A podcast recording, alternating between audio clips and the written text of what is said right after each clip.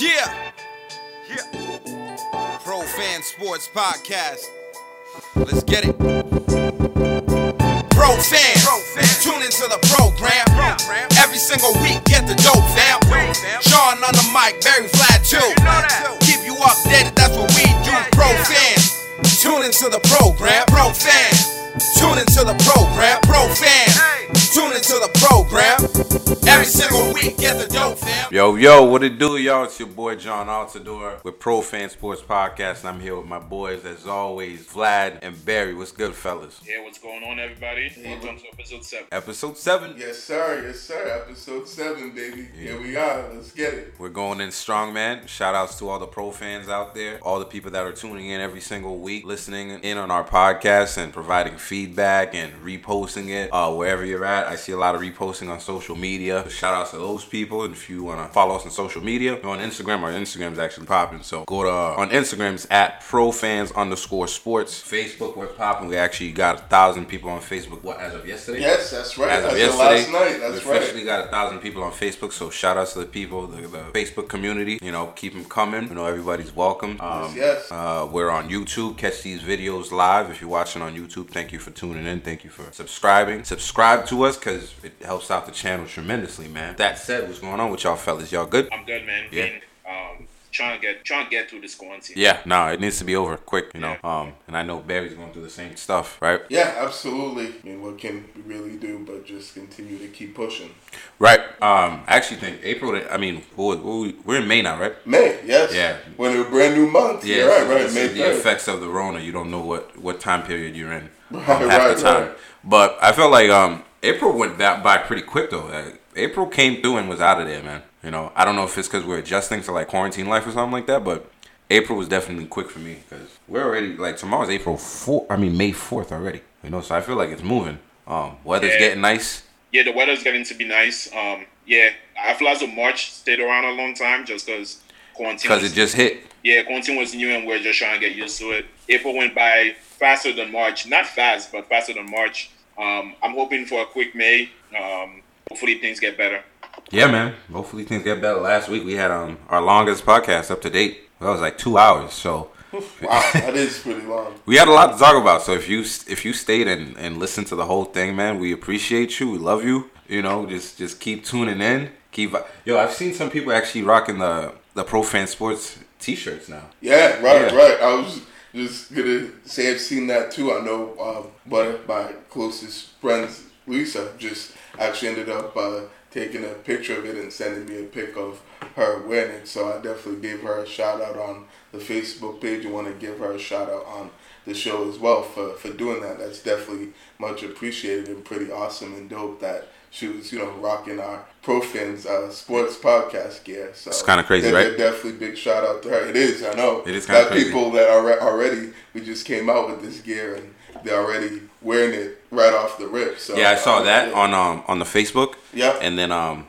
a couple people I'm friends with actually saw it and they sent me pictures. So I got pictures. Oh, they saw that post that yeah, I made got yeah. the page. You're yeah, like, oh. I want to post too, you know. So, um, so shout outs to uh Janae. She got she got a shirt, and then shout outs to Rita, um, who got I think she got a shirt and um socks. Ooh, not, oh, got the socks. Yeah, too. yeah, yeah. Nice, nice. But like, as of right now, it's just the women. So we need the guys to jump on here and start getting some gear and right, we need the fellas stuff, to hold their bargain. Yeah, yeah. hold it down, fellas. You know, the ladies killing y'all. So Facts, purchase exactly. that. Um, you know, where you can get our merch on um, what is it? Redbubble.com slash people slash profan sports, and we got a lot of stuff. You know, shower curtains, notebooks, whatever you need, man. It's on there. So check it out. Right, for Um, sure. And um, sorry to cut you off, my boy. One for the fellas because I know the ladies have been rocking our gear and uh, and purchasing it. Uh, but boy, Oh, yeah, Brandon, yeah. Uh, DJ B Dog also Yeah, yeah. got his T-shirt as well. He got a he got a, sh- a Pro Fans uh,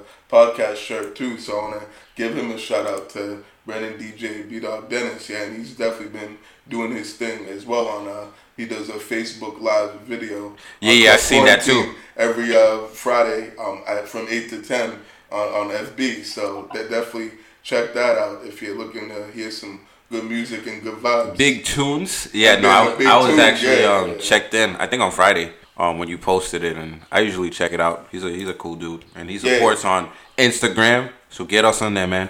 Um, but let's move on though. Hey, last week was pretty crazy. We had a lot to talk about because obviously a lot of stuff happened, right? The draft came and a lot of things happened, surprises and non-surprises. Um, and I think throughout the local news as fans, as you're seeing, there's a lot of stuff going on with Jarrett Stidham. You know, so I just wanted to touch up on the Patriots and the draft that they just had, probably like some important stuff that's going on, and as well as like the the I guess the message they're trying to get across because you know how the Patriots are, they control the narrative and whatever they want out there is exactly what's going to go out there. So um, I saw a lot of stuff about Jarrett Stidham being the guy.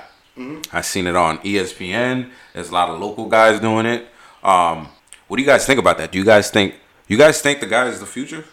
I don't know. I, I really don't know. Just because we haven't seen a seen a lot from him. Um, I think, like you said, there's a lot out there talking about him being the guy, and mm-hmm. maybe he is the guy. Just um, people talking about some of the training that he's been through, um, some of the quarterback gurus that he's worked with, um, and also people talk about his relationship, his family's relationship with Belichick's um, relationship, yep. and they're supposedly pretty close. Mm-hmm. Um, and I think the only thing that might tell me he's the guy is the way the Patriots have approached the draft and the offseason. They didn't draft um, a player in the in in the draft. They signed a couple undrafted um, quarterbacks, and that tells me either they didn't see anybody in the draft that they like, or they don't think they believe um, Stidham is the guy, and they don't want to challenge him with a new quarterback that's either gonna I don't know throw him off or something like that. Also, um, Andy Dalton was a free agent, and they didn't pick him up. They didn't go after. Oh, him. he gone. Yeah, he's gone now. He's out of there. Yep, yep. Yeah, he, he ain't signed coming with here. the Cowboys, which we'll touch up on a little bit later. Um, that show that tells me that Belichick has um, some confidence in Stidham and that they'll be able to, um, I don't know, make him the next guy. Also, um, the other thing too, the, the Patriots signed Will Hastings. He's a slot receiver. He used to play with Stidham um, a couple years ago. So that tells me that they're trying to give him weapons that he's familiar with. Um, even though I don't think the Patriots made a lot of move on offense, most of their moves were on defense. Um, I though they, they're gearing up for Stidham to be the guy. They also signed um, Brian Hoyer, will, which at whom I think we know he's not going to start. We know what Brian Hoyer is. He's been in the league way too long. He's Do we know he's not going to start? Excuse me. Do we know he's not going to start? Because well, I'm, I'm speaking from my point of view. I just Okay. don't think I just don't think um, he's that he's that starting um, caliber quarterback that we need. So I don't think the Patriots are even if the Patriots are making it seem like he's gonna be competing with Jarrett Stidham. I just don't think that's really that's really what's gonna happen. I think the Patri- the way the Patriots are setting this up, they're setting it up for Stidham to be the guy um, for the foreseeable future. right.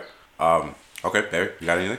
Yeah, um, I was just gonna say that's really what it's starting to seem like with all the talk and the chatter that's uh, gone on and transpired this week. That you know, from the Patriots' perspective and there, and uh, they're you know making it seem like they pretty much have all the confidence in the world in Jarrett Stidham, and that they really strongly believe that he's most likely going to be the starting QB one uh, in week one of uh, the 2020 season in September. Yep. Uh, been hearing that they even went as far as to say that they even like him more than Jimmy Garoppolo, and that's a very strong uh, and bold statement, particularly since we all know how much the Patriots did like Jimmy Garoppolo, particularly Big Belichick. He was the biggest Jimmy G fan, and that was his guy. He was supposed to be the next quarterback to, you know, be the successor of Tom Brady when, you know, Brady was, uh, you know, supposedly, but when they thought he was going to drop off and decline and they were going to able to easily make that transition and already have the next guy in place. So, but unfortunately, that didn't happen as planned for them. So, um, you know, there's certainly been, you know, a lot of people that have come out and said that they, you know, you know, from the Patriots organization that they believe he's, you know, suited and, uh, you know, and, and ready to up for the challenge, and you know, and that the moment's not going to be too big for him. Uh, his former college coaches come out and said that uh, he thinks that he's, you know, best fit for this situation to be the quarterback. Uh, even Dan McCourty came out on his podcast, Double Coverage, this um, past week and said that he thinks highly of Stidham and that he thinks that Stidham is ready to take that next step and be, uh, you know, the next guy and the next, you know, franchise QB for the Pats. Uh, and, you know, they haven't been aggressive, as we know, in the QB market. Pretty much every quarterback that's been available to them, they haven't really budged and uh, and really made any sort of move in order to pursue any quarterbacks. And even as far as I have heard, also ignored calls from other quarterbacks agents that when I, I tried that. to reach out to them. I seen that. And they pretty much just disregarded those calls, or if they did get back to the agents, they said, "Oh no, we're all set. We, we got, got, our the guy. guy. that we have at uh, the quarterback position right now." So that pretty much says a lot and kind of goes to show that they really believe that you know Stidham is you know most likely going to you know to be the next starting quarterback. I mean, I'm sure they're not just gonna hand him the job. That's not who Bill Belichick is and how he runs his football team. You know, he's always wants to make sure that you know the guys that he has on the 53 man roster they earn their spot and that they're the best guys for you know for the team and and, and, and for the position. Uh, so we'll see how that uh, goes, you know, as we head closer into the season and get closer to training camp and the, the preseason, because those will definitely be big um, factors and, and, and really be decided as far as whether, you know, Stidham's to be the quarterback or whether it's going to be someone else. I agree with Vlad that I don't think I'm not buying this narrative that oh Brian Hoyer has a chance for the starting position and that he can compete with Stidham for the job. Like no, that's not why Brian Hoyer is here. That's Brian. We already know who Brian Hoyer is. He's not gonna be the starter, and I don't want to see him as the starting quarterback of the Patriots this season. Uh, he's here to pretty much be a backup and a mentor to Stidham and kind of help uh, you know, Jarrett Stidham grow and get him ready for, uh, you know, for the position of a starting quarterback in the in the NFL. So, right. Um, I think that, that that's what it is right right now. I'm excited and looking forward to seeing uh, how you know Jarrett Stidham develops and how he grows and whether he can uh, rise up to the challenge and actually prove to everybody that he can be that guy. Because we don't know anything yet. No one knows anything uh, as far as whether he's you know ready or not. I'm sure even the Patriots don't fully know. They think they know, but they don't quite just know yet whether he's you know ready to step up to the plate and uh, and, ready to be a starting quarterback in this league. Yeah, so clearly Barry's been doing his homework and been thinking about this whole situation. I think we all are as Patriots fans because hey man, the greatest quarterback of all time just up and left town. So you know, it's a different different era. Um, I think I've been a cautious advocator for Jarrett Stidham on this show on the Pro Fan Sports podcast. Um, I think I've been watching. Well, we've all been watching the Patriots for a long time, mm-hmm. and I think we watch. If you're a Patriots fan, you're watching the preseason games too, because there's nothing more exciting around here than gearing up and seeing who's gonna actually make the team. You know, we take we take the sports very seriously around New, New England.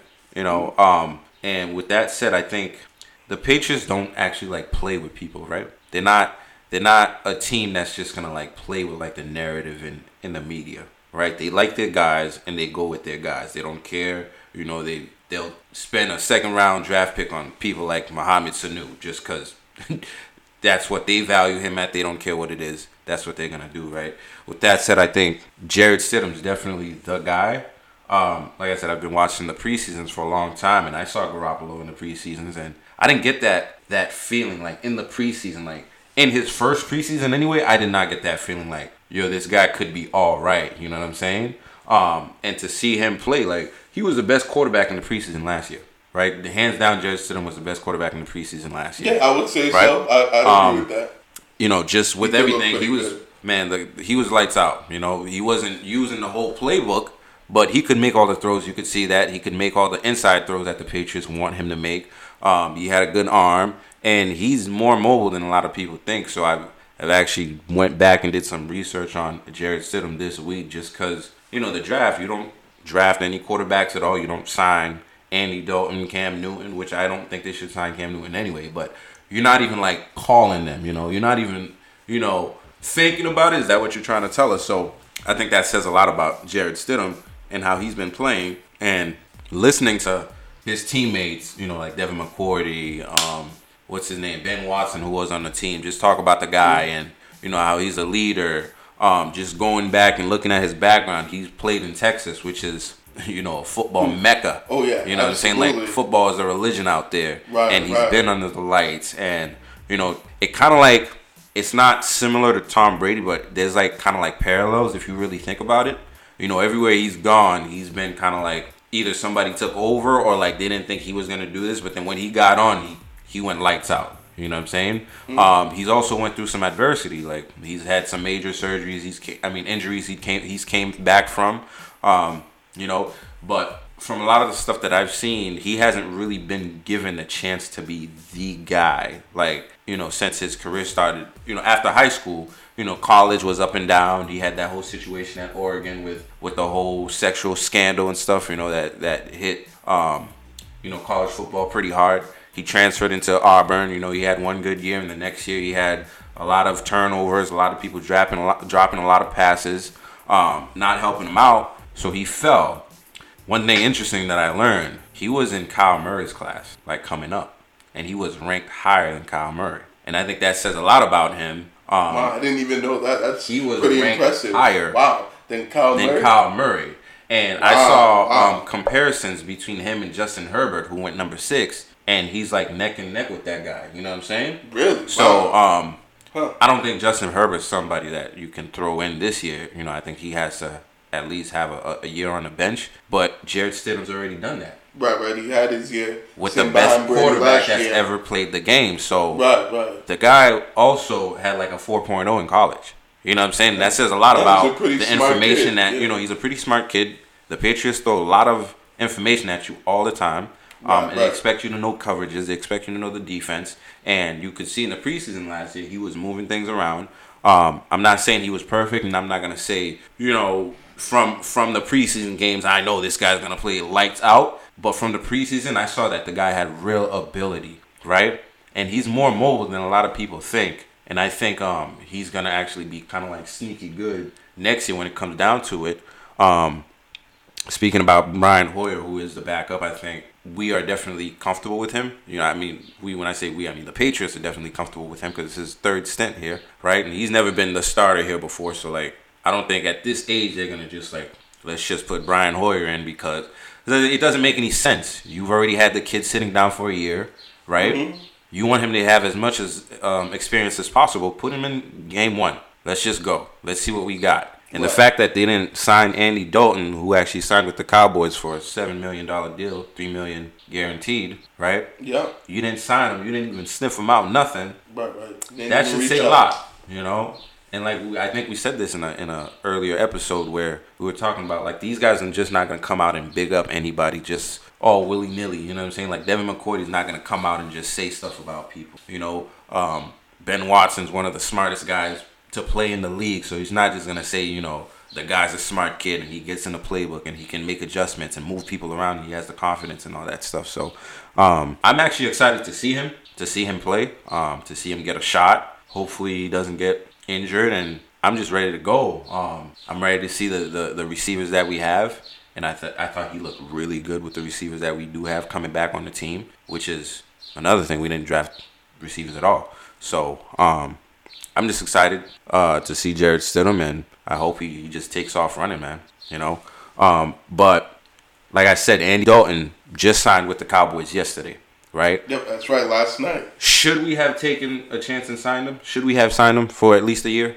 No, hell no. Yeah, I don't think I don't think so. I don't I don't think um I don't believe in Andy Dalton. I think his whole career he's been above average but not great. Yeah, You know what I mean? So and I think here in New England we expect greatness and at least you have to like be good, you know what I mean? I think he's above average, which is which doesn't mean good, it just means you'll win a couple of regular season games, but not not much more than that. And that's all he's done his career. He's done a lot of he's won a lot of regular season games, but he actually Has hasn't he? actually won playoff game at all. Has he won a lot of playoff? I mean, regular season games. Yeah, games. he has a winning Yeah. record in the regular. I'm not season. even trying to be funny. I just don't pay No, attention I'm to not the trying Bengals to be at all. funny either. I think you know, I'm like, The do these guys win anything? No, no, like, he actually has because a it winning- seems like they're freaking Like, he dumpster fire record. every year. He has a winning record. Yeah, Yeah, because the I'm- reason why the reason why he's played so many playoff games, which is four playoff games, Yeah. which which is a good amount of playoff games, even though he hasn't won any of those games, is because he's been able to win a good amount of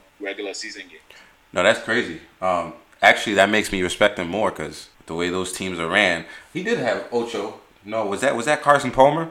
That was Carson Palmer. That was that was Palmer, yeah. no, no. He had AJ Green. He's Yeah, had AJ Green. You know, he's right, he's right, won a few games. I mean, dude, there there were some years I was using the Bengals on on Madden, dude. Just going in with the Bengals. Like they had some good guys. You know, Giovani Bernard back there. You know what I mean? He, he's a good back, man. And um, who else did they have? They had a lot of. They had some good players, man. Um, Yeah, they, they had a they, they, their um tight end is, is pretty good. they have Um, Gresham. They used to have. They have Tyler. now what's Eifert. Tyler Eifert, the freaking injury prone kid? Like every year Right, he right, right, screws right. me on um fantasy. So they, you know, they don't don't pick don't him pick him up, kids. Do I- not pick I him up on fantasy. mistake once and not again. Yeah, yeah, never again, dude. Um, that's him and Delanie Walker, who's a great receive, receiving tight end, but he doesn't stay on the field too much. So, That's you know, if, if any advice, we're actually gonna have a show on um the fantasy season soon. So, you know, Yes, if, if any advice I can that. give you now, don't pick those guys up, the ones we just mentioned. You know, leave them on the bench because Yeah, they're gonna be wait, riding the waiver wire all, all season, right? Yeah, facts. Um, exactly. Yeah, so to to finish up, I just I just don't think um, the Patriots had to look at him at all. Um, and I'm glad they didn't, and I'm glad he signed with the Cowboys. But I'm very, You're glad he signed with the Yeah, Cowboys he's because. Dak Prescott should be upset. Well, I'm I'm very, that's what I was gonna um, talk about. I'm very interested in how um, Dak feels about that because if they sign Andy Dalton, so I actually think it's a good thing that they signed Andy Dalton because I think because Andy Dalton is not a great player, he doesn't have that winning mentality. Even if he even if they bring him to be a, a backup, I think he's gonna be okay with that. And that's the kind of attitude I didn't want with the, for the Patriots. I don't want Somebody coming in to be a backup. Yeah, if you're if you're coming in and you're gonna be okay being a backup, that means you're you bring no you bring almost no value to the team because we already have we already have Brian Hoyer who's gonna be mentor um Stidham. We don't need Andy Dalton to be I don't know whatever another mentor as well. So, So basically, like he got no backbone. Don't come over here. Exactly. that's that's You know exactly what I mean? We need we need players that are trying to compete for the starting positions. that's exactly how I feel. Yeah. Um. I mean, for me, I definitely didn't want to see Andy Dalton here at all. You know. Um. I mean, that's a lot. One part of me, I'm like, Jarrett Stidham hasn't thrown too many NFL passes, right? Um. And Andy Dalton could could be like you know insurance. You know what I'm saying? But we do have Brian Hoyer, which I don't believe in at all either. But I, I believe in Andy Dalton more than Brian Hoyer. If we're gonna Yeah. have, if Andy Dalton, if I knew we could have had Andy Dalton for a year, I don't know if we pay him seven million dollars. But um, if he came here, I don't know. I wouldn't be too mad about it.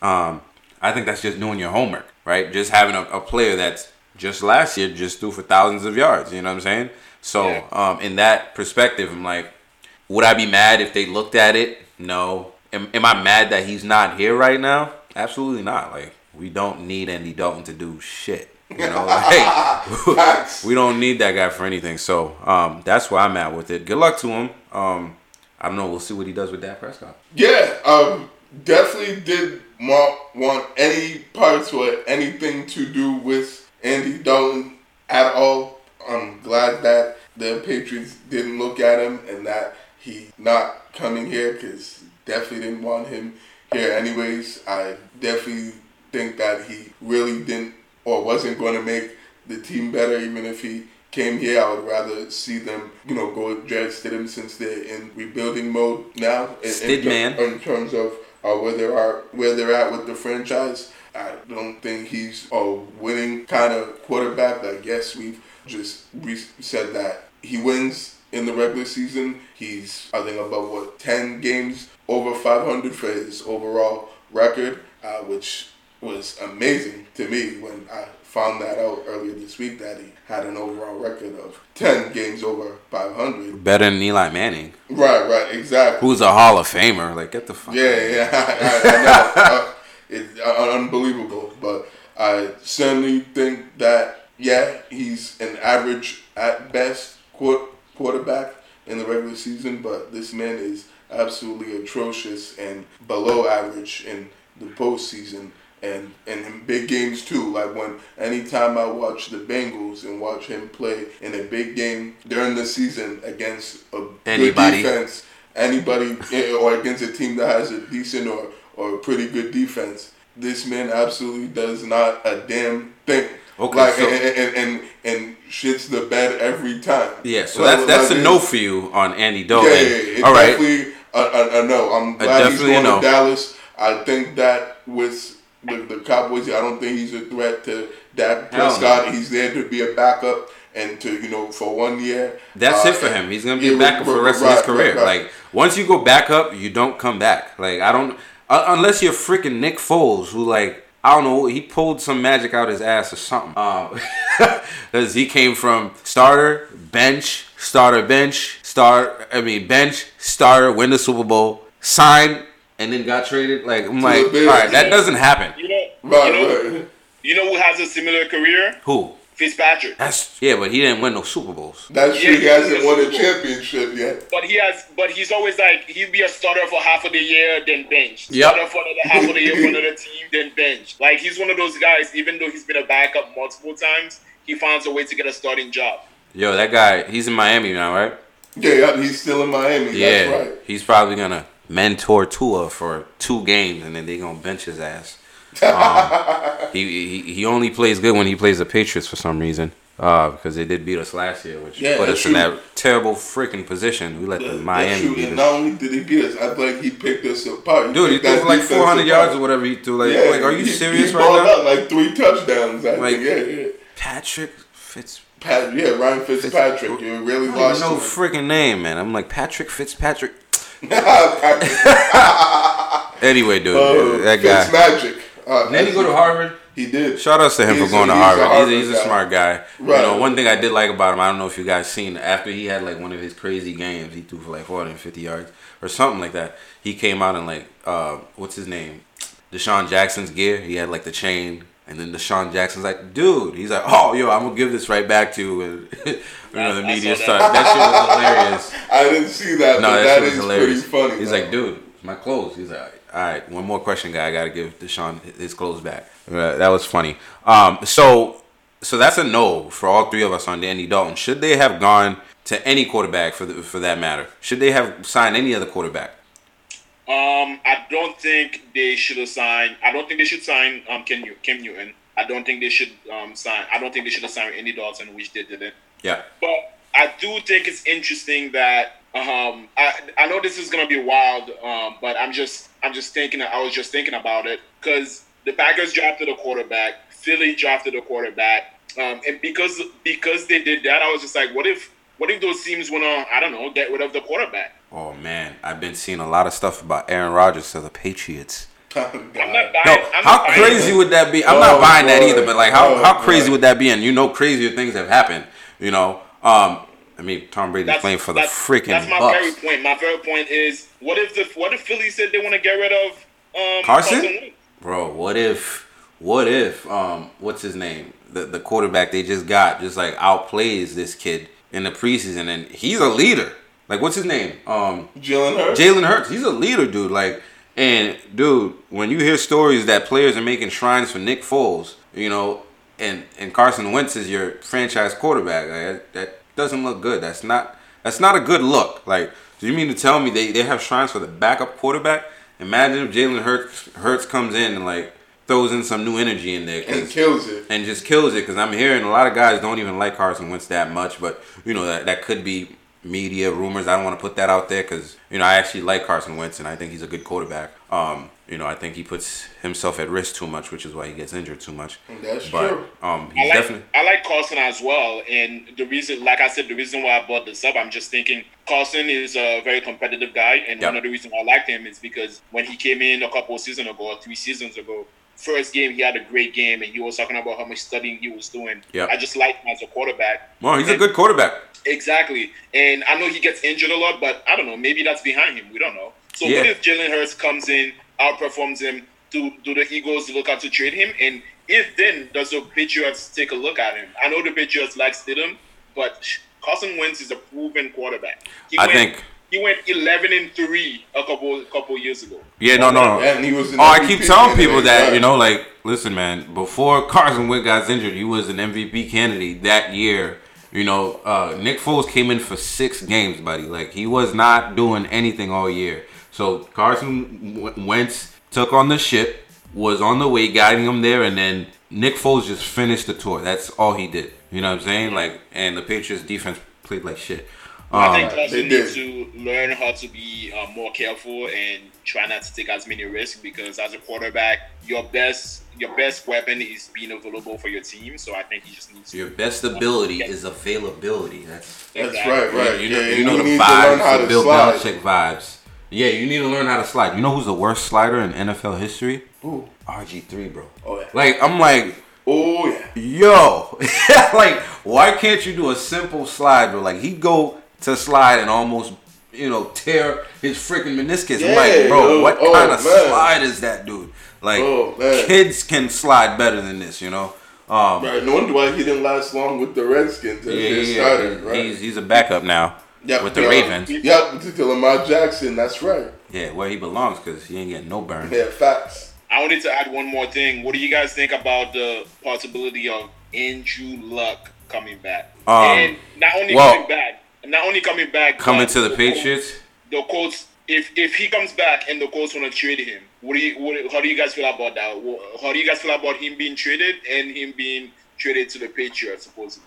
I don't even want to entertain that because that's not gonna happen. Right, Like, I that's just- true. It's like, like, I don't whoever- see it happening. Whoever thought of that, like, just stop, okay? Exactly. Like, Exactly. like, okay, the, Andrew Luck's gonna come back, which the Colts have his rights, right? Yep, he's still under contract. You know, and don't Colts. kid yourself. The Colts were not happy that Andrew Luck retired the way he did. Like, I don't care who you think you are. Like, I don't care how good you think the organization is. They, those people are not happy the way he went out. No. And for him to come back and get signed by the Patriots, you're out of your freaking mind. After me- McDaniels me- did what he did, This.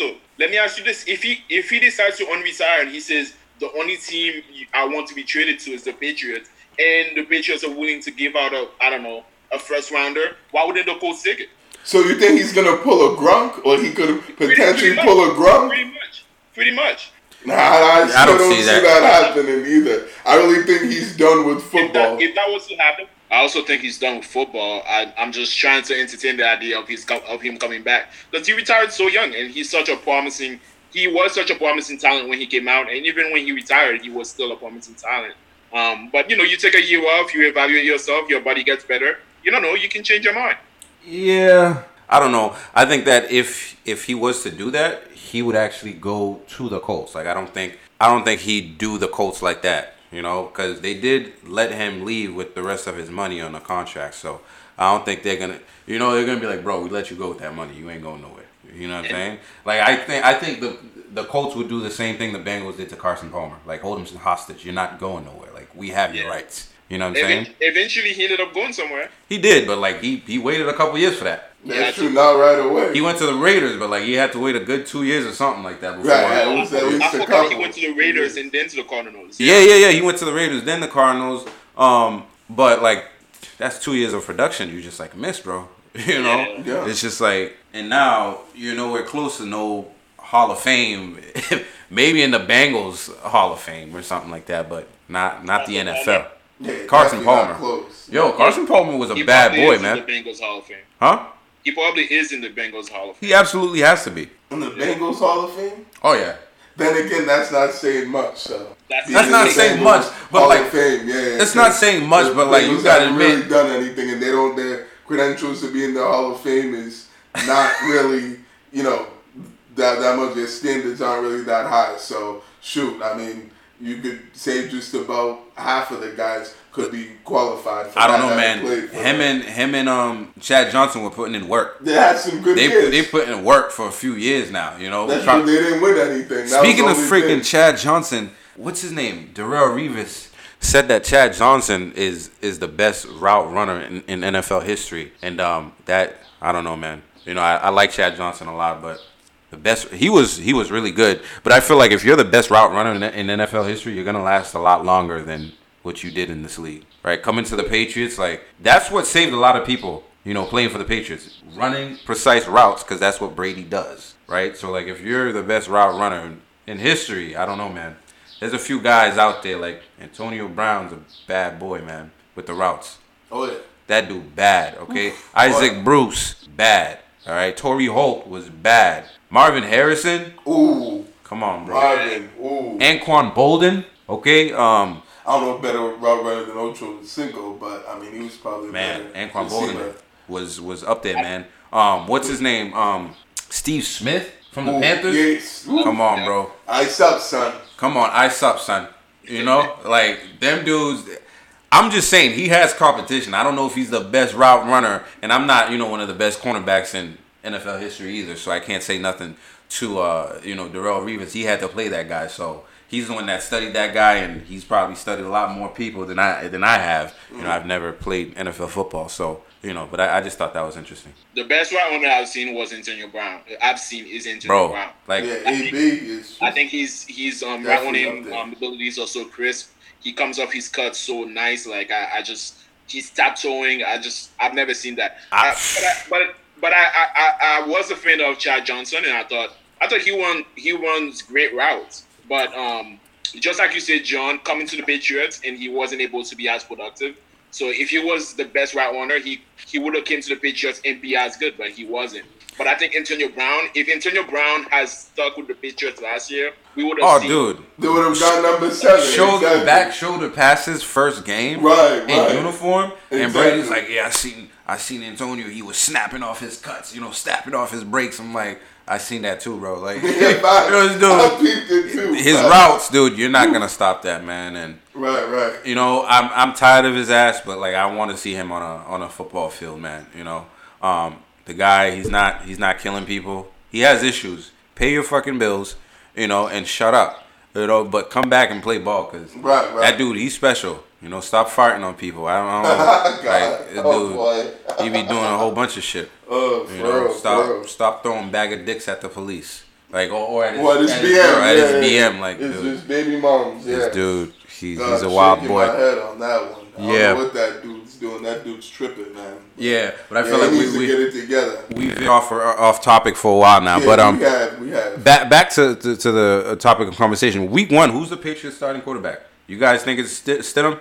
Yeah, I think We all based on think the it's Stidham? conversation- I think based on the conversation that we just had, Yeah. I can confidently say Stidham will be the um, um, week one quarterback. Yep. Yeah. Yeah, I'd say so. I'd agree with, with, with that. I, you know, it's hard at this point to imagine anyone else other than Jarrett Stidham being the guy. It's his job to lose, pretty much. He's in the driver's seat, so it's, It just doesn't make it sense. comes down to you know how well good of a camp he can have and how good of a preseason, and you know, and, being able to prove himself that he can be a starter in this league. But it's you know he, he's pretty much the guy to be the starter for week one. I'd be shocked if it's anyone else, He should be the starter for all preseason games going into week one. except for the last one. Remember the last Yeah, one? Yeah, except for the last one. Right, right, right. Yeah, They but I think rest him and during the sure preseason, get your ass in there for you know a few series. You know, every game except for the third game, you play a first half, right? But he needs to be taking all the number one reps. He needs to take all the snaps in camp, man. All right, Brian, you've been here before. You you can wait. You know what I'm saying? Exactly, and we already know who you are, so it's like, yeah, bro, we, we, we need Stidham to get those reps and, and and get that experience ASAP, so we can get him uh, as ready for week one as possible. Yeah, Vlad. I think um, he's gonna take the first team reps for sure, Mm-hmm. but they have four quarterbacks on the roster, so they're gonna have to make time for those other Oh, yeah. quarterbacks to get some I, reps. as I like the dude from Louisiana, uh, the- J'Mar Smith, J'Mar Smith. I was watching his highlights. I'm like, Yeah, I don't know, man. You know, I think we have some people with some ability on the on the roster. To be honest with you, at quarterback. four quarterbacks is a lot to give time to, and you know, make sure you see something in them. We've kept four quarterbacks before too. That's true. And you know, the last time we did keep four quarterbacks, Tom Brady, baby. yes, sir. He- and he was the fourth guy on the depth. The fourth chart. guy because we didn't want nobody else to pick him up. We're like, ah, we're just gonna keep this guy. Um, because we didn't think he was gonna make practice squad. So, um, Listen, man. I think- a guy who became a goat didn't even think was gonna be on the practice. yeah. So, To your point, man, I think the Patriots definitely are gearing up for Stidham to be the guy, right? With with them building up the defense. Um, they got some nice running backs, right? Um, I don't think they they got some nice tight ends who they're saying is could be some of the best in the draft. To be honest. that one from UCLA. I Yeah. heard he could definitely. Oh, yeah, I was reading up on that. I'm like- I, like that. He, there was there even executives saying he could be the steal of the draft. Yes, yes. GM saying that he could be the steal of the draft because he's like a pass catching ready quarter. I mean, um, tight end. You know, right, right. who doesn't have a lot of wear and tear on his body, right? Because he's only really started last year. Other than that, he, he had to make his way where he's at, and you know the best receiving tight end in the in the in the draft this year. So I'm excited to see him.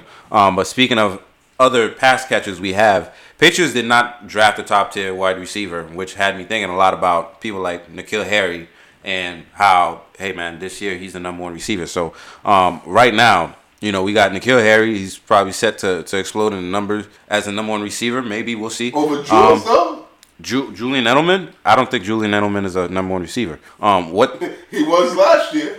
Um, last year. Yeah, last year. Yeah, he had no choice. last- We had no true. choice. That's true. They didn't have any receivers last Listen, year. like I love Julian Edelman. He's one of the best receivers in the league, in my opinion.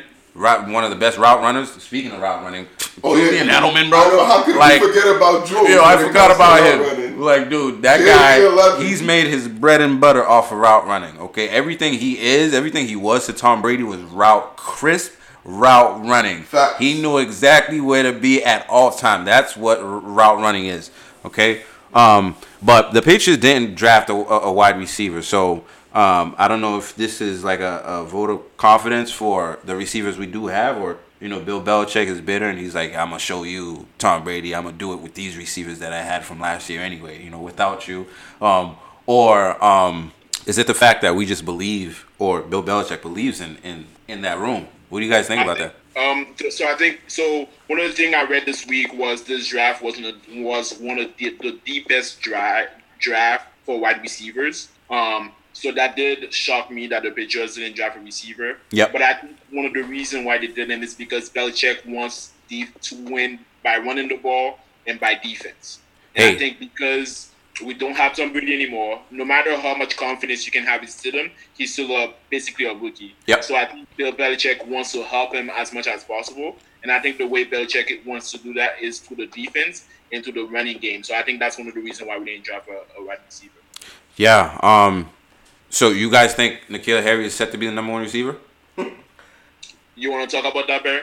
Barry, Barry seems like he has reservations for this. Like, what's going on, Barry? Is, is I, he? I mean, I, I don't know. I, I don't think he's quite ready to be a number one receiver just yet. Uh, I'd have to see how he he does in camp and in the preseason because I wasn't really too impressed with what I saw from him last year. I get that he missed half of the year due to that ankle injury and uh, missed the first eight weeks on IR because of that. Uh, and you know, we're pretty much when he came back from that, he uh, you know really you know didn't play as well as expected. Uh, so and I felt like there's you know quite a few things that he definitely needs to work on, especially on his route running, as you know we just talked about. Uh, you know, good route runners and uh, and how important that is, be being a receiver to be able to run good crisp routes. I think that's certainly a big part of his game that he definitely needs to improve on, and I hope that he is working this offseason to improve that and uh, so that he can be ready for camp and for, for the preseason. Uh, but I'm not sold quite yet on him being the number one uh, receiver and being the lead guy um, Yeah. on the rece- on the on the receiving corps. But I mean, I think he's gonna have to be because then again, who really else is there that could have that potential to be the number one guy really outside of Jules? Uh, you know, but you know, Jules is like you said, probably a good complementary receiver, probably a good number two guy. You don't want to use him up too much, um, and he's you know a year older now, so than, than last year. So uh, definitely, you know, we want to see uh, one of the younger guys step up to be in that role. Uh, but I'm not quite so sure if N'Keal Harry's there yet. I hope he is, uh, you know, ready to take that next step and be the number one guy because he did have good rapport with Stidham uh, in the preseason last year. So I hope he can continue that, uh, you know, and you know, and then develop with Stidham and be better because I heard that they drafted N'Keal Harry for the next guy. They didn't draft him for Tom Brady. He was drafted I mean, for the next quarterback when they drafted him last year at the 32nd pick. So I'm hoping that he can, you know, live up to uh, being, you know, that, you know, first round pick that we got last year and, um, you know, be a productive uh, receiver um, for this upcoming season. Yeah, I'm glad. What do you think about that? You think he's number one?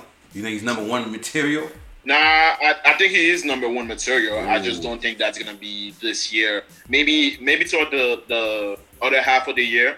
But I just think the way the Patriots offense is set up is not set up for the receive the, the wide receivers to be the number one receivers. The way it's set up is set up for the um, inside the slot receivers to be the number one receiver. So I think if anything, Julian Edelman is still gonna hold that spot. Um, I do I do worry about Julian. I think he's I think, like um, Barry said, he's one year older, so he's oh. gonna be 34, 35 this 34, year. 34, yeah. Did you see him last year, dude? Like after every catch, somebody hit him. He's like, oh. Yeah, I'm like, yo, dude, dude you know, like after every hit, he woke up. It's like, oh, right, right. I'm like, yo, get this guy off the field, bro. Yeah, like yeah, this guy is hurting. Yeah, he yeah, played so pretty much all last I, year hurt. I don't. I, I think he might not be as productive, but you never know. Um, and also we have Mohamed Sanu, so I think Mohamed Sanu is gonna be um, helping out. I, I don't think Mohamed is um, number one ca- caliber as either. Mm-hmm. I just think he's gonna be helping out with the offense. I think Junior Edelman still is gonna be number one.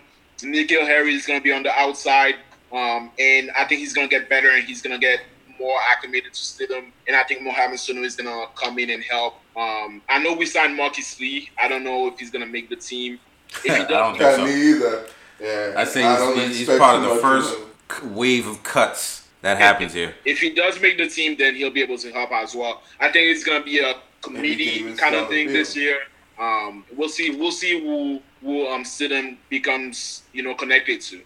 Yeah, uh, I like N'Keal Harry a lot, man. Um, from last year, seeing him get get picked first, seeing all his highlights, big body receiver, can go up and make contested catches against anybody, high points the ball, athleticism off the charts and he's a he's a big dude, you know. Um, and I think to your point, what we were talking about, I think he could be a number one receiver because because of what he does. He does a lot of he gets a lot of YAC, you know, yards after catch, right? And if we're running the ball a lot, I think there's going to be a lot of design plays where he's he's coming in on sweeps, you know, um, doing a lot of quick passes at the line of scrimmage, and you know he's a yards after the catch guy. So I think um, McDaniels definitely going to scheme up some stuff for him because he tr- he was doing that at the end of last year, right? And if we're thinking about last year, if you were paying attention to preseason, every day they were talking about N'Keal Harry making somebody look stupid on the field by like you know an over the head catch or something, you know, just like snagging balls out of the air. I don't know if that's like the beat writers just like trying to get us hyped up about guys,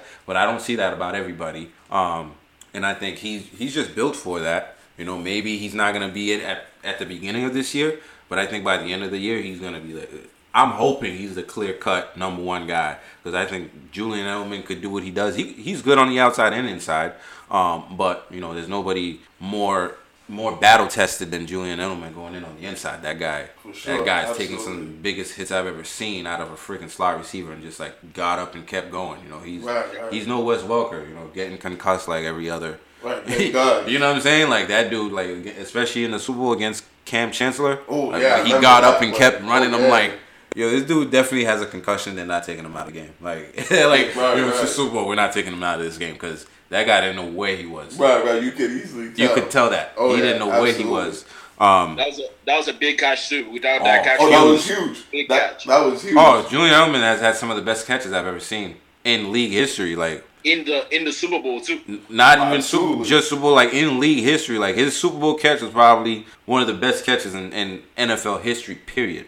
Right. Like, facts. you know, shoe shoestring catch right there. He's like, no, I got it. Look, like, yo, I was dying. He's like, no, I got it. like, yo, he's like, you gotta believe. I'm like, yo, this guy, he's unbelievable. You know, shout outs to Jules, man. Um, Yeah, J11. he, he he's worked he's worked his way where he's at, man, and hopefully N'Keal Harry can can come through and take over. Um, I'm hearing he's actually working with a footwork guru in the NFL who people like D Hop has trained with in the past, really.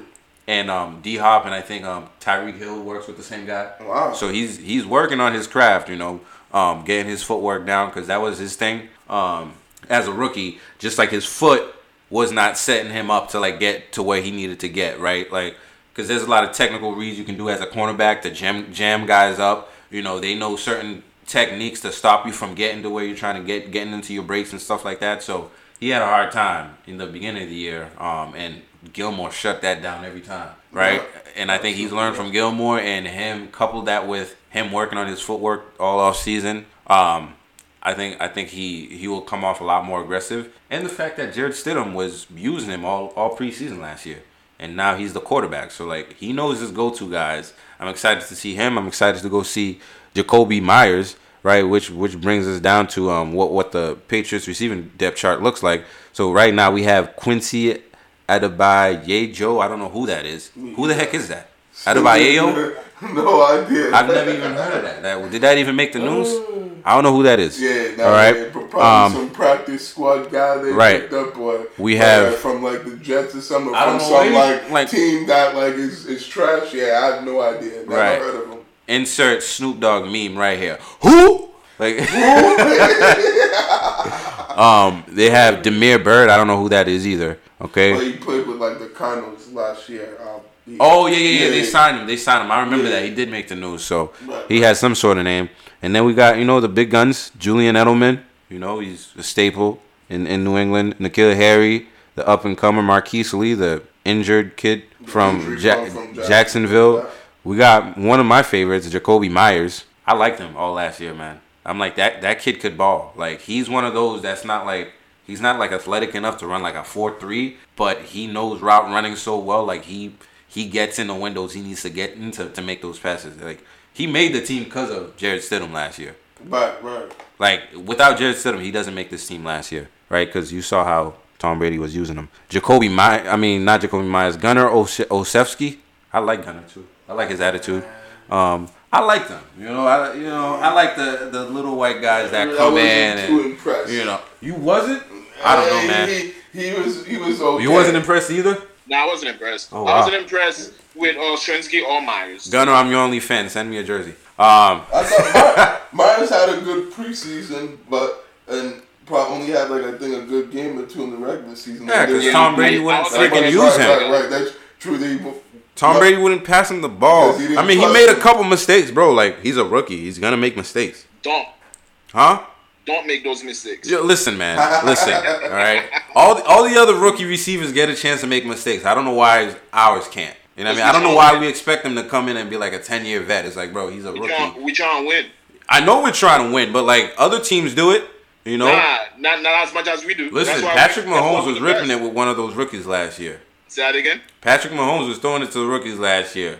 Um, uh, to Hardman, right? Yes, to Hardman. He was Yeah. good. Um, what's his name from from Baltimore? Jackson. He was throwing to um, Brown last year. He Yeah, was Hollywood good. Brown, yeah. Okay. Um, Russell Wilson throwing to DK Metcalf, bro. They're gonna make mistakes. You still got to use your chips, bro. Like if if if you're not throwing them in the game to make mistakes, how are they gonna gain experience, bro? You know what I'm saying? So next time, don't do that. But don't need to work stop throwing in the kid the ball. You need to work hard in practice and show that you can catch it in practice. Then I throw it to you. Okay, game. Bill I'm just, Belichick. I'm just. I know you, you play devil's advocate, and I'm just like that stuff pisses me off. I'm like, bro, how are they supposed to learn? It's like, I'm dude, just joking, obviously. I know you are. I'm like, I think I think um I think I do think because Brady was a quarterback, it just puts a level of um, pressure on you that makes you make mistakes and and the, the amount of mistakes you make is reduced to like a minimum. You know, I don't think mean? it makes you make You have a mistakes. small margin for error. I think Yeah, your I think- mistakes. I think now.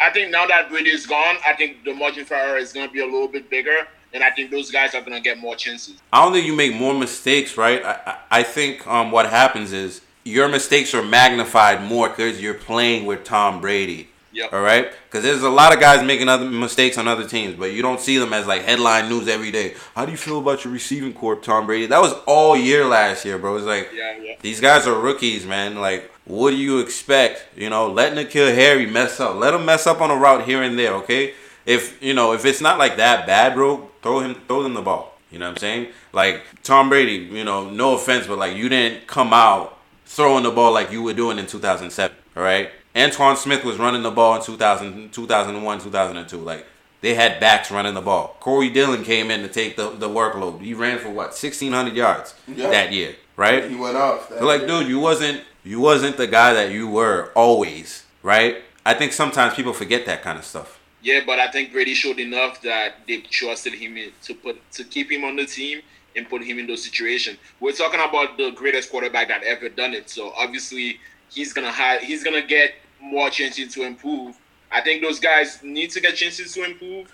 Um, but I think with the Listen, we we The drafted the guy. was- We drafted him 199. I don't think we knew like he was gonna be a. No, I'm not saying you know what I'm saying?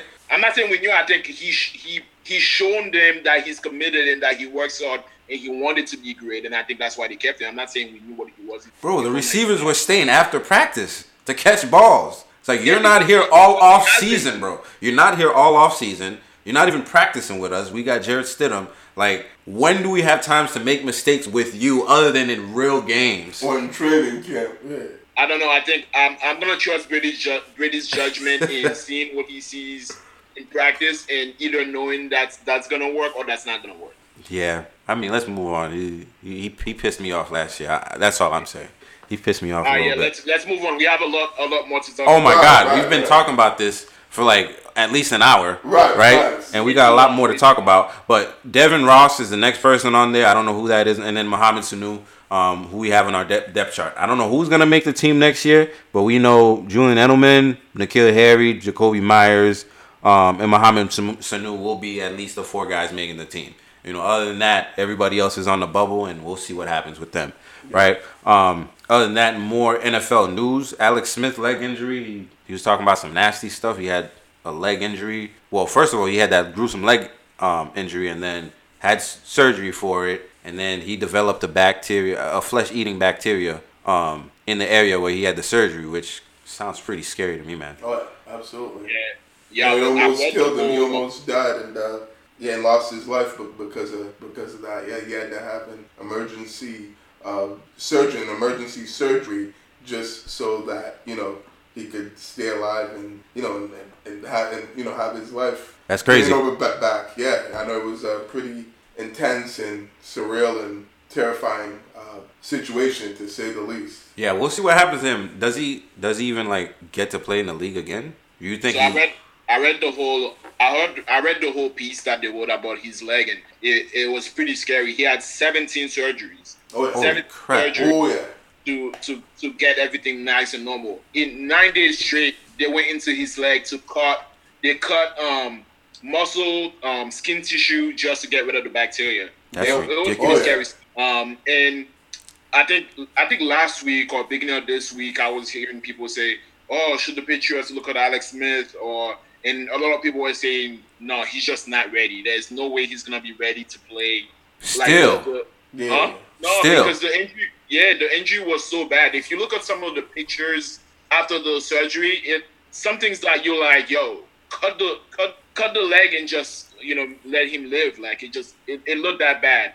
Um, Yeah, I'm like I didn't, I didn't look at it because I'm like a chicken. You know, I don't like I don't watch shows like the ER and you know people cutting. Like I'm like I, I don't Yeah. listen. I'll just read about it and believe you. Okay, I believe you. word That happened. Right, right, Okay, you you almost died. Let's move on.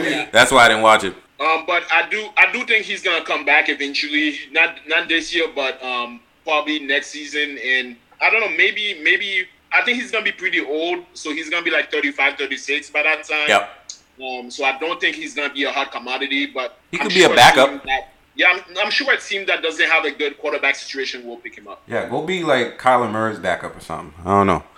Um, somebody that's not gonna get injured and you know throw him back on the field because I I don't want to see that guy's leg get cut off. Uh, speaking of legs, actually, um, hopefully he makes it back in in the, in the league. I mean, I'm still not sure on whether he'll make it back into the, the league after hearing all about That- that's that crazy. su- surgery and. You know, I you know wish him well, and I hope he can get his life back first and be able to, you know, live a you know regular, normal, you know, healthy lifestyle before he, uh, you know, considers coming back to the NFL. But yeah, so sh- shout out to Alex Smith. Hopefully you get well soon and wish you a quick and speedy recovery from your injury. And I hope to see you back on the field one day because yeah, that really like scared me that that thing was pretty devastating and heartbreaking to hear. Yeah. Uh, you know the severity of that. Uh, you know injury and and, and and what he took to just keep the guy alive. So I don't want him on the field anymore. Alive, yeah, me. I don't I'm want him on the sure- field. Yo, bro, I, am go- not sure I feel he'll be back. go be a commentator, man. Right, all right, right, like right, right. there's nothing left to prove. Right, you're not gonna be a Hall of Famer. You're probably not. You're definitely not gonna go to a Super Bowl and win it as a starting quarterback. So what are we doing it for? Right? I I think you love the game so much, man. Go play flag football somewhere. All right. I Um, think I think he's trying to prove um, people like you wrong, John. I don't care what he's trying to do. You like lives matter, bro. Like Yeah, I I mean, mean, it's I not that I don't want to see him play. I know he could play. I've seen him. I, I like Alex Smith as a quarterback, but do I want to see people put themselves in a position where you could permanently? I mean, he's permanently damaged now, but like do even more damage to your body, bro. It's kind of like Rob Gronkowski. Like, do you want to? Do you want to get another back injury, dude? Like that's Well, crazy to me. You know? I don't know. I think that's like not smart. I mean, I think he's working hard to be back. So if he's back, um, Why he's going back to Washington? no, not not. I mean, he, when he comes back, he'll be with Washington. But I'm sure Washington, Washington has other plans. But he'll come back and play for another team, and I wish him the best. Yeah. Um. Speaking of uh, of legs, um, one guy with the big leg. I think we talked about him on one of our podcasts. We, we gave him a shout shout out because he has a crazy podcast too. Um. And we wanted him to get a chance. Pat McAfee and Monday night. They're looking at him for for the commentator. Um. For the the Monday night games. Oh, You yeah. guys hear about that? Oh yeah, I did. That's right. Yeah. Nah. I did hear about that. Um, I'm a fan of Pat. I Yep. watch. He's on YouTube, so I watch a lot of his YouTube videos. Um, he has a good, um, what do you call that? A good character. Like he just he's- Personality, man. Yeah, exactly. He's pretty animated. He's funny. He tells good stories, good jokes. Though he has good delivery. So I think. I mean, I don't. I don't really care about um the commentators as much. But when you have a good commentator, when you have a really good one, it adds to the game. It does. You know I mean? Absolutely. It does. It makes the game even better. So I think if we Exactly. can get him, if they can get him and get him to be the commentator and um add his personality, his personality to Monday night, um, I, I'll, I'll tune in. Yeah, um, I like watching his podcast, especially when it goes to like his little commercial. He's like, "Hey fellas, do you want to have long, sweet?" like, yo, this dude's this dude. like, you should be having long, sweet. And like, yo, this dude, I don't, I don't want to say it on our podcast. You know what he's talking about, but I think it's pretty funny. idea. I think you get the idea, you know, um, with the long and sweet stuff. So go, Pat, man. I hope he, I don't know, gi- give him a chance, man. I think he has a personality for it, and I want to be entertained. You know, during during the the timeouts, I want to see somebody boring. I want to see somebody that's gonna say some outrageous stuff. You know, he's that's gonna be limited a little bit because you know it's Monday Night Football and families are watching, so you can't say whatever you want. And I think that's like something a lot of people say. Oh, he's not gonna be able to swear. I'm like, I don't think he needs to swear to actually bring out his personality, right? So good luck to him. Um, Yeah, uh, for sure. yeah. Hopefully he gets that gig. Yeah, I'd love to see him on there. Yeah, you know, I'm a big fan of Pat McAfee as well, and you know, love what he does, and you know, and what he you know could bring to the table. You know, being the guy if they do give him the position. So I think he's more than well qualified to do it, and he'd be a great addition. I think he could be like a. I don't want to say Tony Romo 2.0, but I mean, I think could that would be funny. I think he'd be a funny Tony Romo. right, he'd be a funny version of, of, of you know of him. For, for I sure. wonder if he actually like I don't know I don't want to like disrespect the guys you know the punters and stuff. I wonder if they actually like know like the play schemes you know uh, the play calls and all that stuff because Tony Romo obviously knows all that stuff because he's a quarterback. Right. You know what I'm saying? Like he knows coverages, he's read coverages. Um, you know he's familiar with them. So I wonder if Pat is somebody that can like you know you're on the goal line, tell us exactly what's about to happen like Tony Romo does. I don't think anybody can do that. Um, I mean, I think Well, I other think- people can do that, but I don't think they've tried to do that. I think Tony is special because he played he played as a quarterback, so he saw the game in a different way. Yep. But I think as a commentator, you're commentating what's at what's happening on the field. I think he's gonna be different than Romo. Instead of instead of predicting what's gonna happen, I think he's just gonna comment on what just happened. Right. Okay. Um, another NFL news. Uh, NFL plans to release a schedule next week and plan on keeping that schedule for the 2020 season. So whatever schedule they come out with next week, that's gonna be it. You know, regardless of what's going on with the coronavirus, um, that's their plan. They plan on going with the schedule they set um, moving forward. Um, other than that, Roger Goodell. he and another thing, John, sorry about is that they was reading up on that, and they also plan to have fans in the stands too for their games. Yeah, I hope it's not like as many fans as usual. I hope it's like a, a third of the fans or something like that, or you know, twenty five percent because I need my social distancing. Because you know, Even then, I mean, we still don't know how I don't this trust it. thing is gonna be in September. exactly, I don't trust it. So like, listen, I need at least two seats between me and the next guy. You know. But what if things are better come September? Though, Of course, I'm all for. football I'm all season? for it. Let's go. Let's get it. You know, Right, right. I'm not going go, to the right? games. You know, you guys can test out the Rona theory. You know, before I go anywhere. I will. I'll Um, be there. Yeah, you know, if you catch I'll the get shout out for you, bro. Okay, Cool. I got you on that. All right, now we Yeah, got that I'll set up. back and talk on the podcast and let y'all know how it is. Yeah. Yeah, man. In other news, um, the commissioner of the NFL just came out saying that he's reducing his salary to zero uh, for the NFL. What is it? Right now? Is it right now? Yeah, so or right now, okay, Just so at the moment, yeah. Yeah, for for this for for his contract right now for this year. okay, so what are we saying? He's not. Wait, is it for this year or while this coronavirus stuff is going on? I think it's That's a- during the pandemic, as far as I know. Yeah, I, I'm not. I can't really tell you, but I think it's for the pandemic. Okay. Well, Which that guy's is- making enough money anyway. Which exactly, and also um, that's zero dollars from his actual contract, but he has he has incentive in his contract. He has bonuses, and those he might still collect those. Oh, so he's talking about oh the base salary. I don't need that right now anyway. It's like, bro, But did so in other words, he's still making money, but listen, man. And- and, I mean, as long as he as long as he achieved those whatever they put in his contract, he might still get them. the incentives and stuff like that. Yeah. Right, right. If we if we reach a certain amount of revenue for the year, you get here's your little bonus. You right. know what I'm saying? But I mean, your you, three, you your three million dollar bonus. right, you Yeah. know. But you you go you guys all seen the draft. That guy don't need no more money. That guy, I think he's he's all set. Right, Yeah, looking he's like good. He's Gucci. Yeah. freaking looking like the bootleg Mister Rogers. Uh, Mr. Rogers' neighborhood. Mr. Rogers' neighborhood. um, so that that's that with them, uh, with the NFL. But I wanted to move on to uh, the NBA. You know, there's not too much happening right now in the NBA. Uh, you know, as far as games and stuff like that. But we do have the the Last Dance, the Michael Jordan um, documentary that's been going on. Um, you guys still still watching? You guys still tuning in?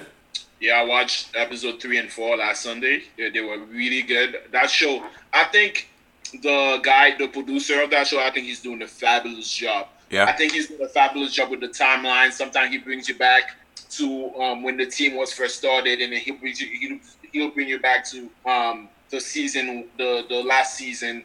Um, so I think he's just doing a great job.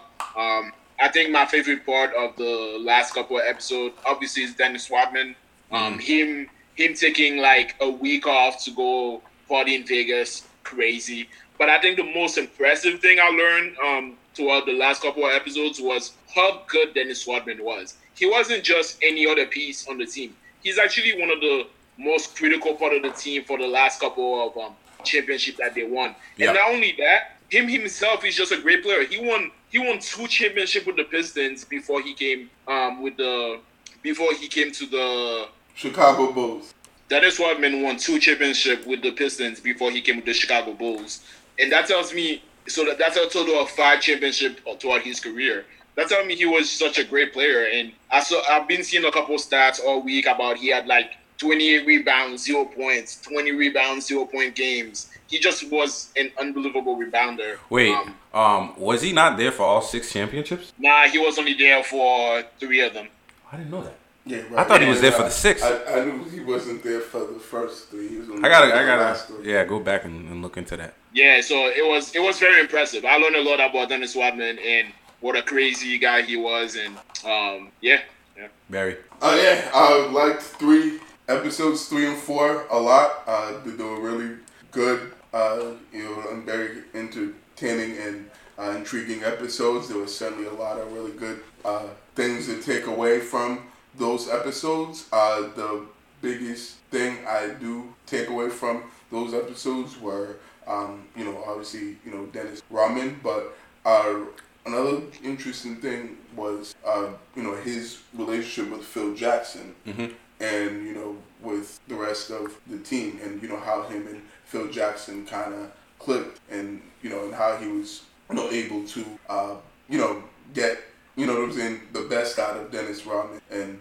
and, and, and really get the best out of that team. And, you know, and also, I know episode four went into more about Phil Jackson and his uh, beliefs on like Buddhism and, meditation and, and the certain things that they would do, practice that kind of were related to his Buddhism beliefs and, and stuff like that. That was another interesting thing that I thought about episode four. And it showed, you know, how great of a coach Phil was, but also how good of like a people person it is, and that he was good with dealing with multiple personalities and with different kinds of uh, players and people. You have, you know, a crazy person like Dennis Rodman in that locker room that I'm sure most teams couldn't handle a guy like that. Like I feel like if he was on pretty much almost any other team than the Bulls, probably would have been an issue and a problem. But the Bulls had a strong enough locker room um, you know, led by, you know, Phil Jackson and Michael Jordan and Scottie Pippen to be able to control, uh, you know, Dennis Rodman and handle a personality like that. So that was pretty impressive to see that side of, you know, Phil Jackson and it's really see how great uh, of a coach, you know, he was and how he was able to keep that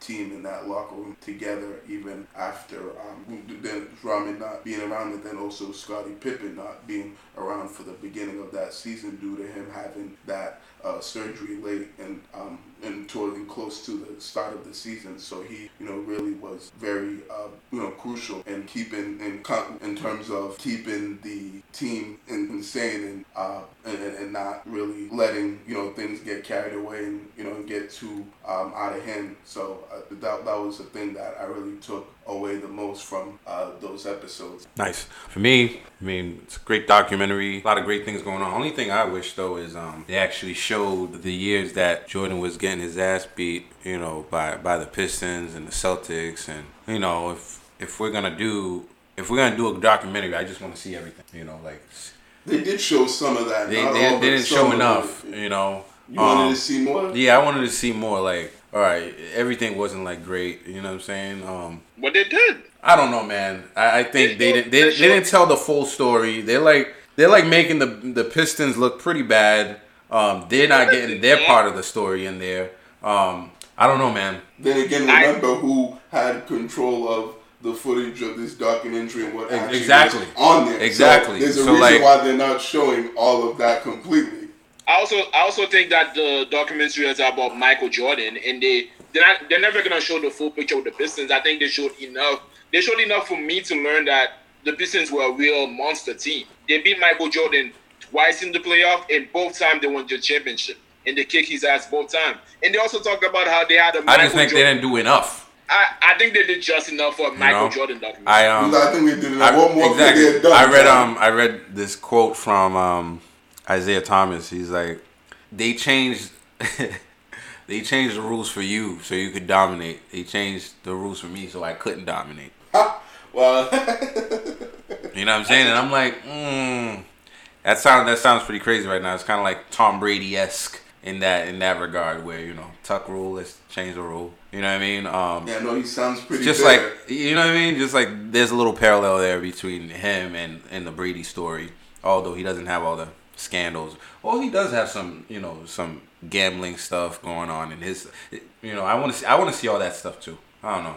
Um, but that's just me. I, I it's still a great documentary. Um, still got the people's eyes, man. So another another set coming out tonight. Tune in, right? Is it tonight? yeah, I'm looking. I'm looking It is forward tonight, to episodes five and six. Yeah. Uh, tonight, and I think they talk about on these episodes more about the Dream Team, the '92 Dream Team, and how Isiah Thomas was kept off that '92 Dream Team roster.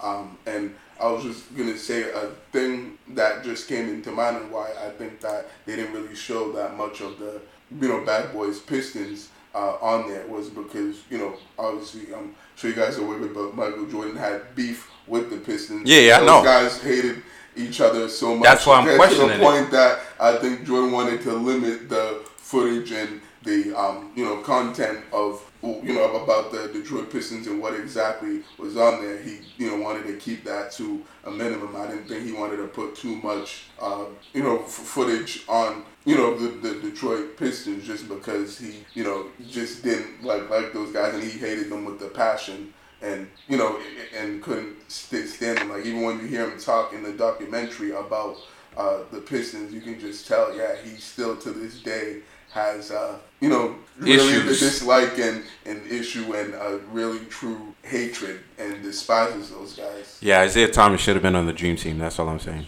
Yeah, well, they Um, get more into that tonight. Let's Um, see it. five We'll see if six, they do it justice. Let's Yep, see we it. shall see tonight. Yes, sir. So tune in. You know, by the time you hear this, you probably already seen it. So hope you enjoy it. Um, other than that, in the NBA, uh, NBA is trying to come back with opening training facilities on March 8th. Right? That happened already. No, May 8th. Was that May Sorry, 8th or May 8th, my, this- my agenda? Is that I don't know. My agenda says um March 8th for some reason. No, I'm sorry. Um, um, that was my that was my mistake. May 8th. it's all good. Um, and um, there, there's been a couple things that's being talked about as far as like where they should hold the games.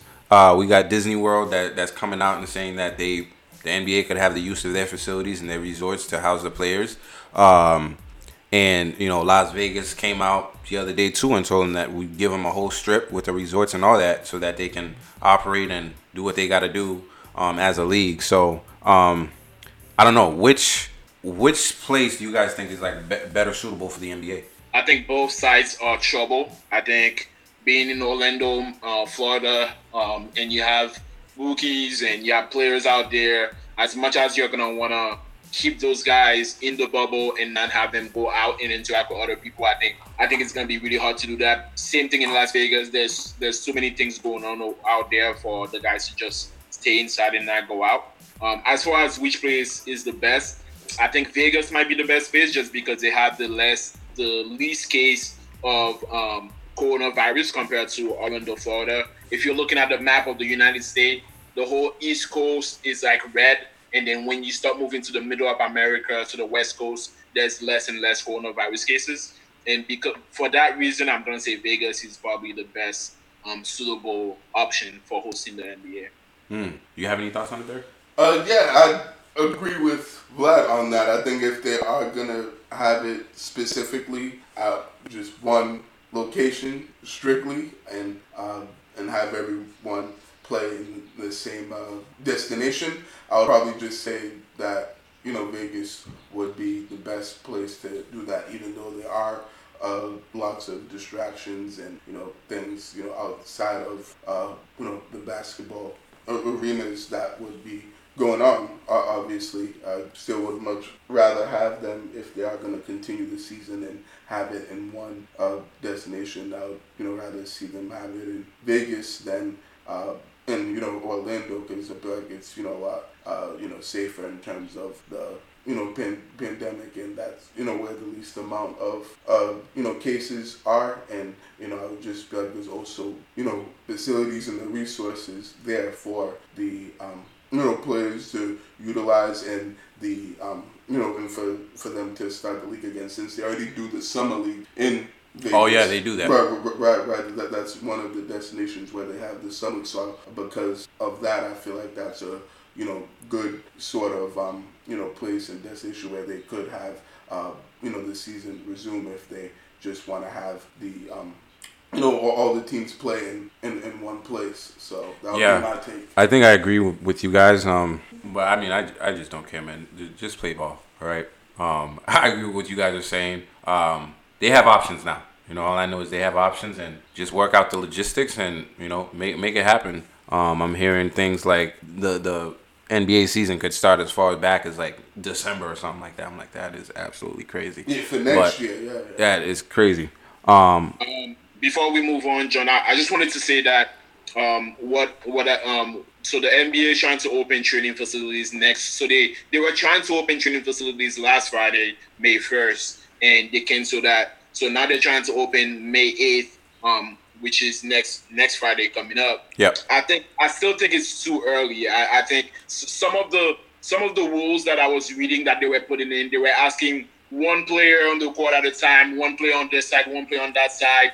They were gonna have a rebounder. The rebounder was gonna wear a mask, a glove, something like that. oh boy. I'm just saying, like, if if if the player has to wear that much stuff, or the if the players have to do so much to come back, then it's not worth it. If you have to wear that much, be careful that much, then you're taking too much of a risk. I think let's wait. Listen, I want. Wait, wait, wait, wait. back. But what happened to the testing though? Are they not going to test? Why? Why do they have to do that if they're going to test? Well, I think I think that they don't have um in order to test, they want everybody to be in one area first. So once everybody's in Vegas or once everybody's in Orlando, whichever place they choose to, that's when they're gonna start testing. Okay. As of right now, they just want to open training facilities. So like the TD Garden can be open for for the guys to come in and practice or whatever, wherever they practice. Um, but they're they're giving them so many different rules that they have to follow to do it. I'm like, then it's not worth it. You're doing too much. Um, I think they should. I, I want sports back as much as everybody else,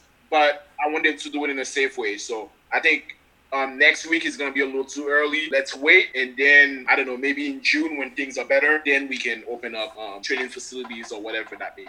Hey man, I'm all I'm all for you know the player safety and stuff like that. But if you're gonna be putting masks on and stuff like that, then don't do it, bro. That- that- that's just weird. Like you know, um, I can't. See, well, they probably have to put a bag over Rudy Gobert's head or something, because.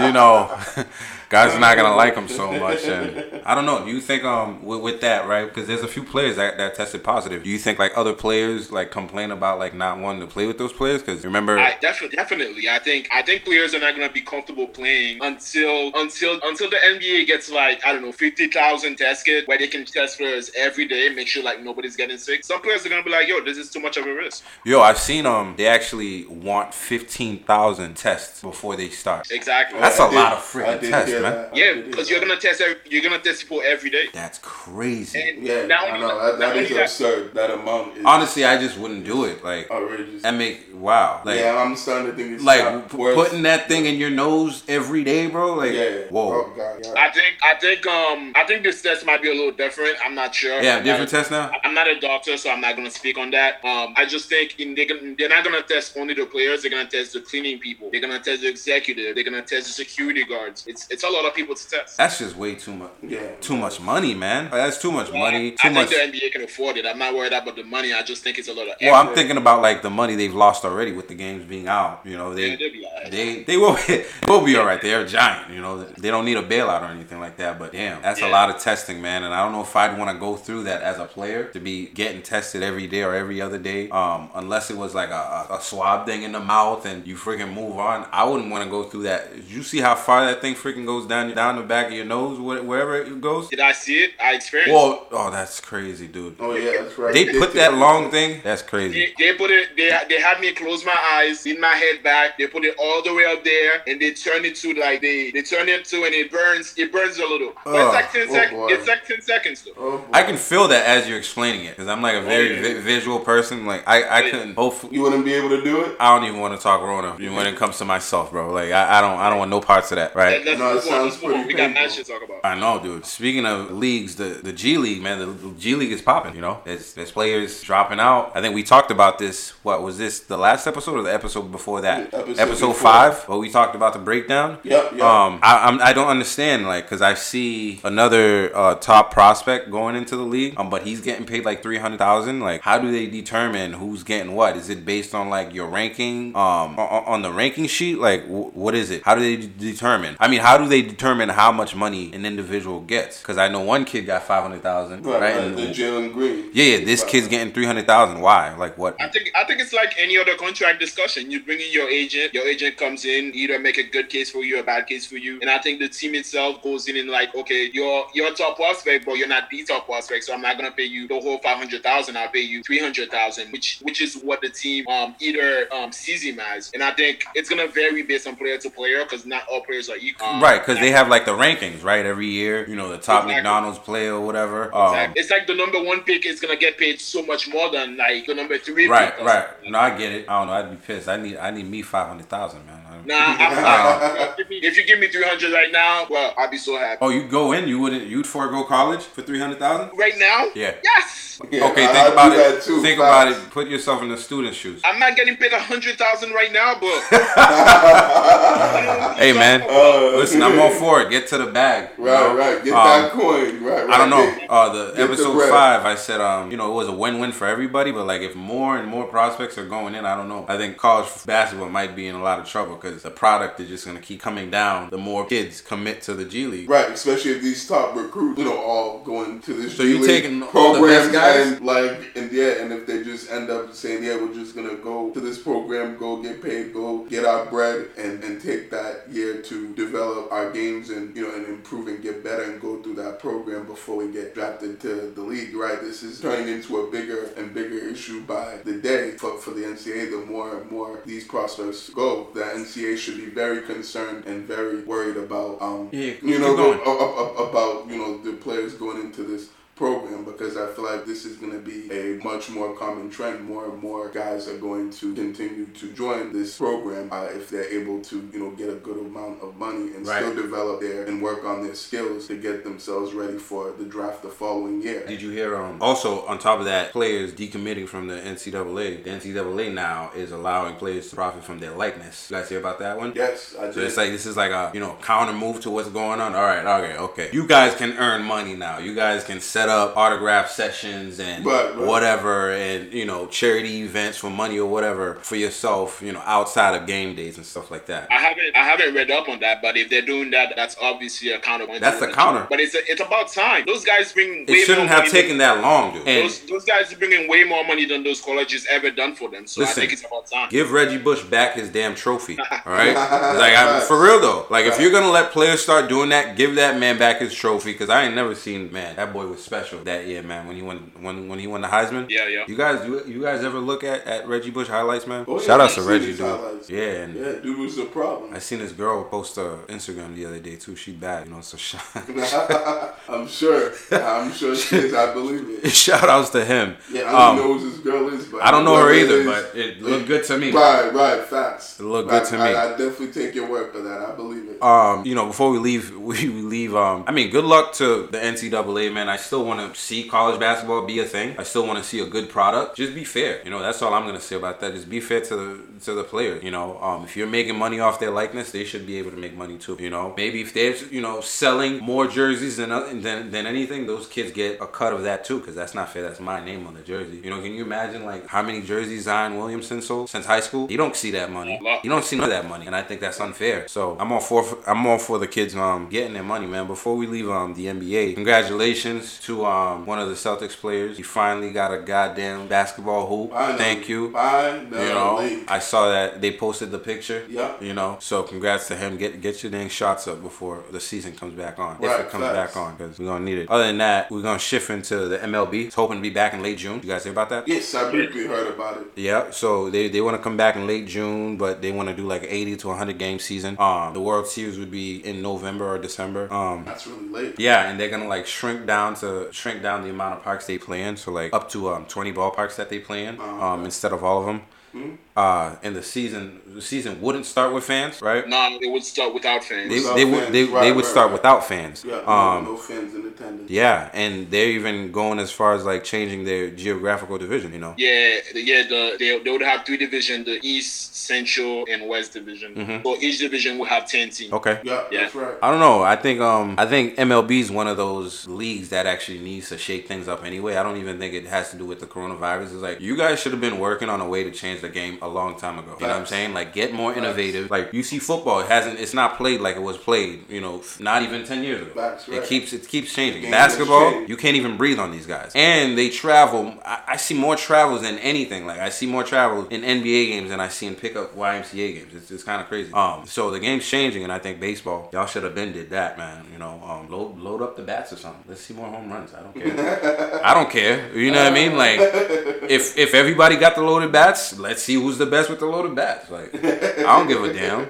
You know if John Just- wants to see more just long balls, more home runs. what? Just to chime in on that, I think the MLB is looking at looking to do the right thing. I think you know late June is the, the best case scenario on coming back and starting the season without fan. I think is the right again. That's another right decision. Yeah. Um, don't try- don't try to push it. Um, I think um, unlike the other leagues like the NFL and the NHL, like those league has already started and they had to stop. Yep. Um, the MLB is trying to start its season, unfortunately. So I think um, I think um, 80, um, 80 to 100 games is is, is, is gonna be even better because the the baseball season is already too long. Yep. Um, 162 is way too long. Yeah, exactly. Right, right. No need to I- play that I- long. 80 to 100 That's is fine. right around the you know the um basketball. Fact, You know, yeah, we're 82 for basketball. it's right around there. Like shorten your season. You don't need to do all this Yeah, stuff. right.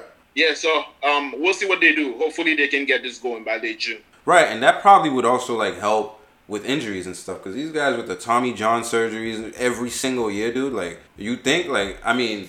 Granted, they don't play every single game, but it's just like less games they could be out there throwing at 100 miles per hour. Like that has an effect on people, man. You know, Yeah, no, so um. I'm glad they're doing that too. You know, Vlad is the neighborhood engineer, so you you're you're the health guy. You let us know. You know, so shout outs shout outs to the MLB. You know, um, Yeah, but doing But- that, I'm with that too. I like that. yeah, like you were saying, um, the NH- NHL is they have a, a plan set. Well, they have a set plan too, right? Um, Yeah, they yeah. plan to resume in small group activities by the end of May. Yeah, so they they have a they have a four phase plan. Phase one, which they're in right now, which is just quarantine. Phase two is small group activities, and they're hoping that this will start toward the end of May, but most likely beginning of June. Um, and then once the travel restrictions lifted, they're gonna try to get teams to a couple of areas that they designate for um, to play. Yeah. They don't know exactly what that's gonna be yet. Um, they talk about Minnesota, and they, I forgot they talk about some somewhere else as well, but Minnesota's the one I remembered. And then once the travel ban is lifted, and that all the players can go to a couple of central localized area, then phase four will be to start playing games. I think one thing one thing they're struggling with right now is players traveling from Canada to the US, which is not allowed yet. Yeah. So that's gonna be a big that's gonna be a big piece of them coming back. Uh, but you know they have a four phase plan of coming back. Hey man, and hopefully hopefully they do. just But I think just drop the just NBA drop the Maple Leafs and Vancouver. We don't, you know, Don't care about those. Boston don't care about those guys. Uh, you know, Maple I- Leafs I and Vancouver can stay but home. You know that. oh, you yeah, know and, that- the, and the Canadians. Canadians, too, they can all Montreal stay home. Canadians, facts, exactly. in order to get the league started, they're gonna they're gonna need them. So Yeah. Okay. No, that's that's good. Um, I hope. I, I mean, I can't wait to get these things back on. Even hockey, man. I just want to see something. I just Right, want to read the news and see some highlights about something. Right, You know, right. that's what it comes down to me. Exactly. Bring the sports back, please, in whatever capacity, shape, form, uh, or way you have to do it.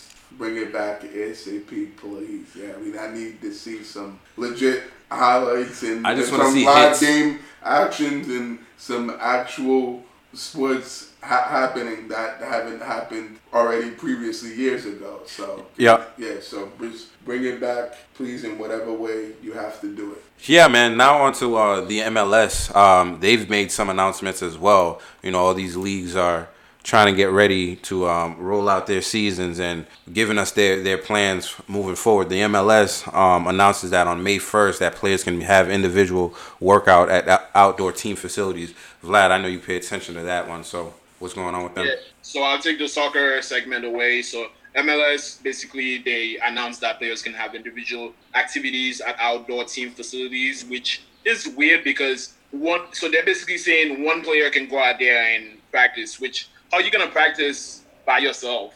And also, what if what if three other players want to practice as well? So I think I think the MLS is kind of premature with that. I don't think um, players. I don't think players should be coming back right now. I think just like the NHL is doing, wait wait till June to for players to um, come back because that's gonna give the corona more time to go away. I think they should wait till June. Right. Um, couple couple other things I want to touch on. The Eredivisie um, um, league, which is the Netherlands league, canceled their season. Yeah. Um, and I think that's a that's a big deal because so many other leagues are trying to figure out if they should cancel their season or if they should keep playing. Especially the Premier League, who um, Liverpool is leading the Premier League, and they haven't won the Premier League in I don't know 20 years, if not more. Um, and I think they're trying to see if they should cancel the season or if they should like um, crown them champions. So I think the Eredivisie closing is sort of putting pressure on Liverpool and the Premier League to decide what to do. Um, the other thing I wanted to touch on, League League One, which is the French um, league, declared PSG champion. So they they basically ended their season and they're saying that um, whoever was on top um, at the end of the season won the league. So I think I think there's two different leagues. One league shut down totally. One league crown um, one team a champion. So I think right now the other team, the other leagues are trying to um, analyze what to do. Should they crown a champion or should they cancel the whole season? So I think I think there's a lot happening there in those um, the top five leagues, um, the top five European leagues. Um, and we'll be looking. I'll be looking into that, and I'll be bringing that news to you guys. Yeah, man. Thanks. Um, Thank hey, you, Vlad. Appreciate it. That's kind of crazy though. It is. That that other leagues are crowning champions. I don't know how I'd feel about that as like a player. Like we we didn't really. I mean, I guess we had the best record. I guess you know, Yeah, in, yeah. in theory, we could have beat everybody, but like we didn't do it. You know what I'm saying? Like Right, I don't know how I'd feel as a player to like just get a ring. You know, like we didn't do nothing for this. You know, it's I just think- not the same. Yeah, exactly. Yeah, I think some players are for it. Some players want. Yeah, old players that just want a ring, like. Facts. bro. Right, right, right. Like you didn't. I mean, you were gonna be on the bench anyway, so it doesn't matter. You know, like can you imagine if they just like crowned Giannis, Giannis like a, a championship because they have the best record? You'd be like, nah, nah. he didn't win that. You know, he wouldn't. He wouldn't even be for that. You know, LeBron would be like, nah, nah. I don't want that, bro. Because I don't want that on my legacy anyway. You know what I'm saying? It's like you didn't even win one of your champions. Like you know what I mean? Like, can you imagine the argument? You know, for for years coming on with a league like the NBA. Oh yeah, except for the 2020 season, like your franchise didn't do anything. You know, Yeah, I don't know. There'd be like an asterisk on that season. There's definitely an asterisk. So I, I don't. I wouldn't Facts. want to see that. If if they're gonna do anything, just cancel the season. If they're gonna do anything, you know, other than that, start the season and you know, just make sure the players are safe. That's it. If it's not too outrageous, they play, play the season. If it is, then don't. You know, like we can. Facts. I mean, this year already sucks already. So like, right. you know, without sports, it's gonna suck some more. But like, as long as people are, um, you know, healthy, man, and excuse the background because there's a damn fire truck going on around Oh, here, um, and, and some kids, you know, running around on on on skateboards and stuff. So, um, I mean, I think that's that's what I got for now. You guys have anything else y'all wanted to add on? More set. No, that's pretty much it. No, I agree with all those points. Those Yeah, man. Good, valid points there. So Yeah. no, that's about it for me. Yeah, so we um this is episode seven, man. You know, so if you stayed on and you listened throughout this whole episode, thank you so much Yeah, again. we appreciate you appreciate you. guys. Yes, you yes. know, um, if you're new to this, thank you for for listening. Thank you for following us. Um, we're on social media, profans underscore sports.